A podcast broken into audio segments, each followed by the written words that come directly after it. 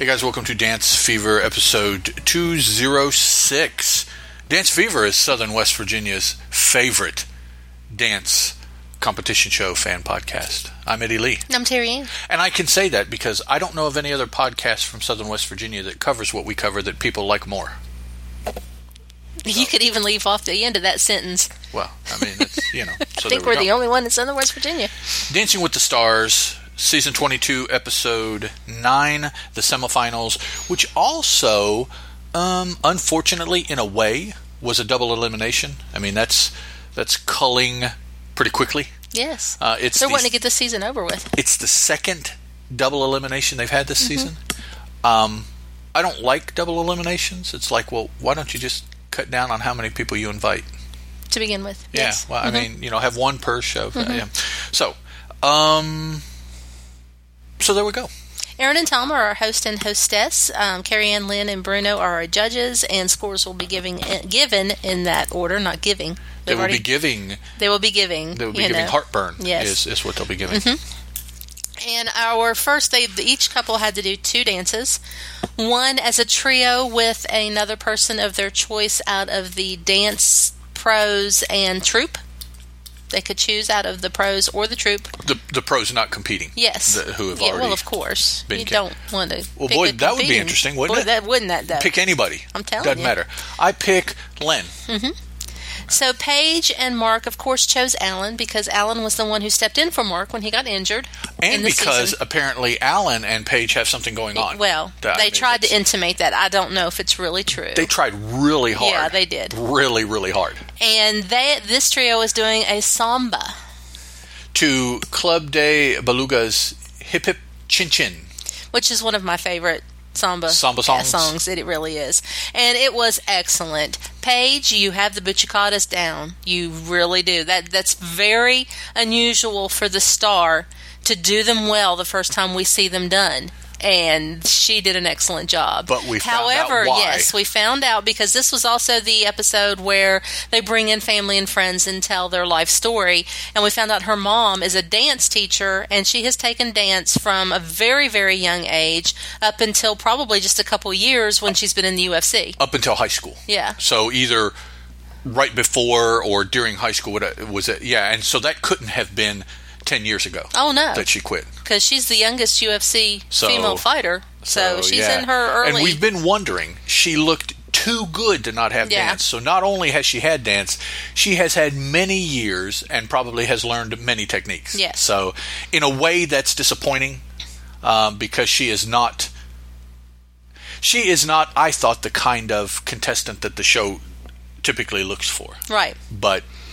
we like her. I hope she wins anyway. So there we go. And they got 3 tens for their efforts because it was that good. It really was. They did samba rolls as a trio. Yes. How do you possibly do samba rolls with 3 people stacked up? Yeah. Well, they did it. Yeah. Next out were Antonio and Sharna, and they chose Haley for their Argentine tango. They danced to Gotan Project's Mi Confesión.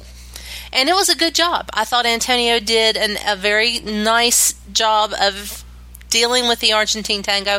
He was not as natural as I wanted him to be. It was very much, in my mind, this is the move, not a natural flow. But he still did it well, and he got 3 nines. He didn't make a mistake. He was there every single spot he was supposed to be, so he got 3 nines. Next out were Wanyá, Lindsay, and they chose Whitney, of course, because Whitney was Wanyá's partner during the switch-up week, and Lindsay and Whitney are best friends and have been. They grew up together. They're doing a paso doble to David Garrett and the Royal Philharmonic Orchestra's Explosive.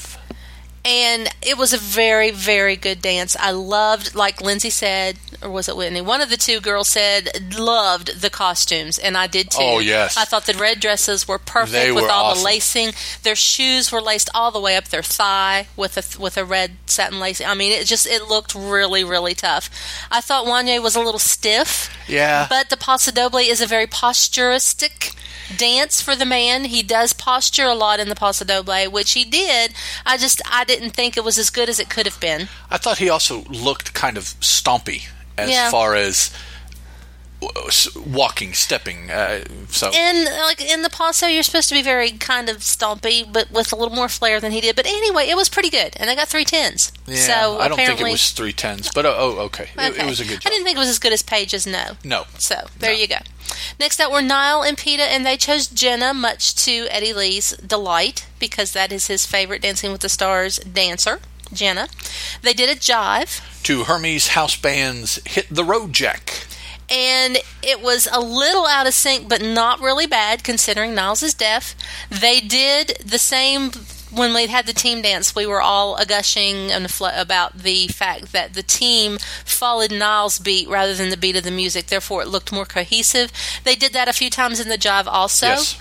He would start, he was slightly ahead of them in the formation, and they would follow his lead, and during the formation he would end up with them, and he would kind of correct himself gradually. I mean, it was very gradual. You had to really watch to see it, but there were shifts in the rhythm due to the fact that he was not being able to hear the music, but they covered it up pretty good, I thought, and they got 3 9s for their efforts. And anytime he is off the beat, it's not majorly. It's not like the situation that Wanyá ran into a couple weeks ago where he slipped, and it just threw him off for bars and bars and bars. Nyle probably is never off beat for even a 4 count. No. He if he is, he's a half beat off. But by the end of 2 or 3 beats, he's back on. Mm-hmm. So, I mean, it's not a blatant kind of obvious stop and restart kind of thing. And that has got to be hard, because he says the way he does it is he's got the timing in his head from the practice, and the adrenaline's rushing, and you got the cameras on you. Yeah. I would think it would be very hard to keep that exact same timing rhythm in your body. Yeah. Even though you have got some muscle memory as much as you can from the week of practicing, that is, to me, that's pretty much a superpower. Well, being excited, you want to rush it. You want to get right into it, and right. So you'll... And I think he does rather well with that, considering that's the way he maintains the timing for the music. Considering how he has to go about it, he's done a phenomenal job. And then we have Ginger and Val and Artem, who is my favorite Dancing with the Stars dancer, doing a paso doble, which is just Artem's dance to me. Yes. He so outdanced Val. I'm sorry, Val. I love you dearly. But Artem, he is paso doble. And Ginger makes that statement when Artem comes in to join them. She's like, looks at them and said, "You all are paso doble," and Artem is that he just killed it. In fact, I didn't even really look at Ginger. No, I have really no idea either. What she did. Don't know what she did. Don't know what Val did. I was looking at Artem the whole time, because he is just when he does those Latin dances, I can't help it. And they got 3 9s, so good to go, Ginger. You must have done something right. They danced to David Guetta's "Shot Me Down" featuring Skylar Gray, which we love because we love the Kill Bill movies. It was very good. So now we round, go back to the same order for the second dance, which is just the couple. We have Paige and Mark doing an Argentine tango to Marianne Hill's "One Time." And this was a very intimate Argentine tango. Yes. In it, they were a couple. They looked like they had just come home from a night out or a party or whatever. Maybe they met in the bar. Who knows? But they're a couple who come home, and they are playing with each other in an flirty kind of way. And during the whole thing, his shirt comes off, her shirt comes off. She has on a negligee teddy kind of, very, very covering, though. It's not at all. No. Yeah, it's not at all too overtly sexual. It's just a very nice, it looks almost like a one-piece bathing suit to me, with a little ruching on it. It covers her well. A little what? Ruching. Oh, cool. People out there who know what that is. That's fine. But it's the choreography is very cute, very flirty, very very. I liked it. To Len, who gives them the lowest score of a 9, he said it was too sexy. I don't think an Argentine tango can really be too sexy, because I've heard him before say there has to be a lot of sexual tension. According to Len, it can be. And he thought it was too raunchy sexy. It didn't come across to me as raunchy sexy. It came across to me as very sexy. But, that's Len. He's more flirty sexy. Yeah. I thought it was beautiful. I thought she did an excellent job. The sexy was not what it is, but what it will be. Yeah. 10, a 9, and a 10 is what they got for that dance. Antonio and Sharna come out next doing a contemporary. To the Scripps Hall of Fame featuring Will.i.am. And it was supposed to be kind of the story of him that came from nothing into what he is now, and he's going to be in the Hall of Fame, he hopes, blah, blah, blah, blah, blah. Anyway, this was, I think, one of his better dances because he danced very big. He finished his moves. The lifts were strong, and I liked it. I thought this was one of Antonio's best dances. He got 2 nines and a 10, so apparently the judges liked it also. Wanyá and Lindsay come out next doing a jive. They danced to VC's "Shame on Me" featuring Sterling Fox and Audra May. And this was almost a disco jive to me. It was very flashy, very jivey, very quick. He has good feet. His bum still sticks out a bit in his dancing, but he has a big bum. For it to be called a Charleston, I thought was perhaps a little bit of a stretch. I thought it was more jivey than Charleston. Yeah, even Bruno said that there was some Lindy hop in it. Yeah, I didn't know that Lindy moves were in a Charleston. Yeah. So okay, they're quite often are. He got 3 tens for it because of the energy, the fact that his energy level stayed up. He was very precise, very accurate. They were all over the floor. I mean, it was good. It really was good. I don't know that was a perfect dance. Me neither. But okay, there you go. And then Nyle and Peeta come out next and did an Argentine tango to ex-ambassadors Unsteady, and it was very poignant to me. It was a very emotional Argentine tango, less sexy, flirty, and more intense, almost sad Argentine tango. It was like she was helping him through, which was kind of the story of their whole thing. And at one point he even put on a blindfold to, as he said, to show that he wanted to challenge himself. He was already challenged to us because he's deaf, but he said that he's used to that. He wanted to challenge himself, and so he wanted to be blindfolded also, so he had no visual cues. It didn't last that long. No. It was only a few bars of the music, but still it was a nice illustration of him trying to, in his own mind, challenge himself even more. It was very poignant to me. It was very, very sad, and they got 3 tens for it. I mean, it was well done. He did not have a timing issue at all, but you wouldn't think he would in an Argentine tango either, because it's a very close dance, and she can give him signals the whole time. Yeah. I forgot to tell you, one other reason they chose Jenna was because she already knew sign language. Yes. So she was able to talk to him from the very beginning. She was talking directly to Nyle. And she knew that she had to give him visual signals, and while they were practicing, she was tapping his hand with the beat and tapping his shoulder, so she knew already some of the difficulties that Peeta had with him, because she apparently has been around deaf people before, so that only helped them. Anyway. Which made me curious what her story was that she can communicate that way. What is it that apparently she had somebody in her life that was deaf. I would almost say a family member, probably. I don't know. So. And the last couple out were Ginger and Val doing a quick step, and they had a live musical guest. Leona Lewis, she gave them "Fire Under My Feet." And I liked Leona Lewis's voice. If she was doing that live, she did a very good job, and she's an exception to the rule of how people sound live on this show. It was very nice. And I thought it was pretty good. It wasn't perfect. She missed the whole leap that there's always in a quick step. Val leaped. She didn't. I thought there were a few miscues in a couple of other places. At one point, her shoe got stuck in her dress, and I don't know how in the world, with all of that happening, Len and Bruno gave her 10s, other than the fact they want her in the final. Carrie Ann gave her a 9. Carrie Ann pointed out the mistakes.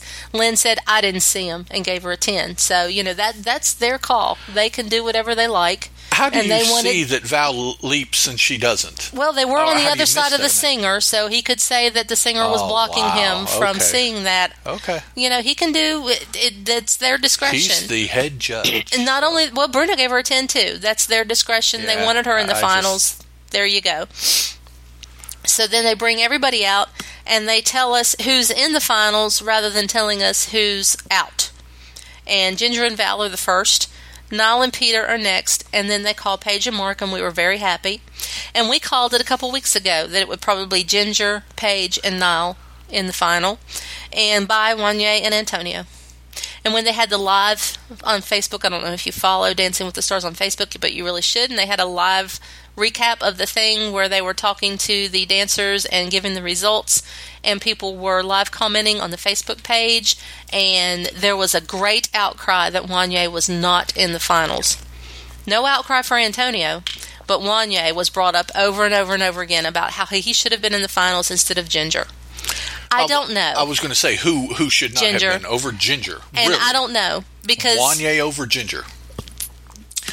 They both had their pluses. They both have their minuses. A lot of people were calling into play what you have mentioned before, that Ginger was the ABC Family contestant for this season. Yep. And that's why she's in the finals more than her talent. Okay. I don't see that, because it's not like she's a bad dancer. Yeah, no. She is one of the better dancers. Yeah, absolutely. It had to be, in my mind, between Ginger, Wanyá, Nyle, and Paige. They're the four best dancers that were left. Somebody had to go. So, I'm sorry it was Wanyá. He is a more natural, rhythmic club kind of dancer, but I think Ginger handled the Latin dances better than he did. They both, like I said, they both had their strengths and their weaknesses, so I really couldn't complain that it was. We ended up with these three, and of these three, I want Paige to win. Yes. Even though she has dance background, I still want her to win. Doesn't matter. She's in it. Win it. Yep.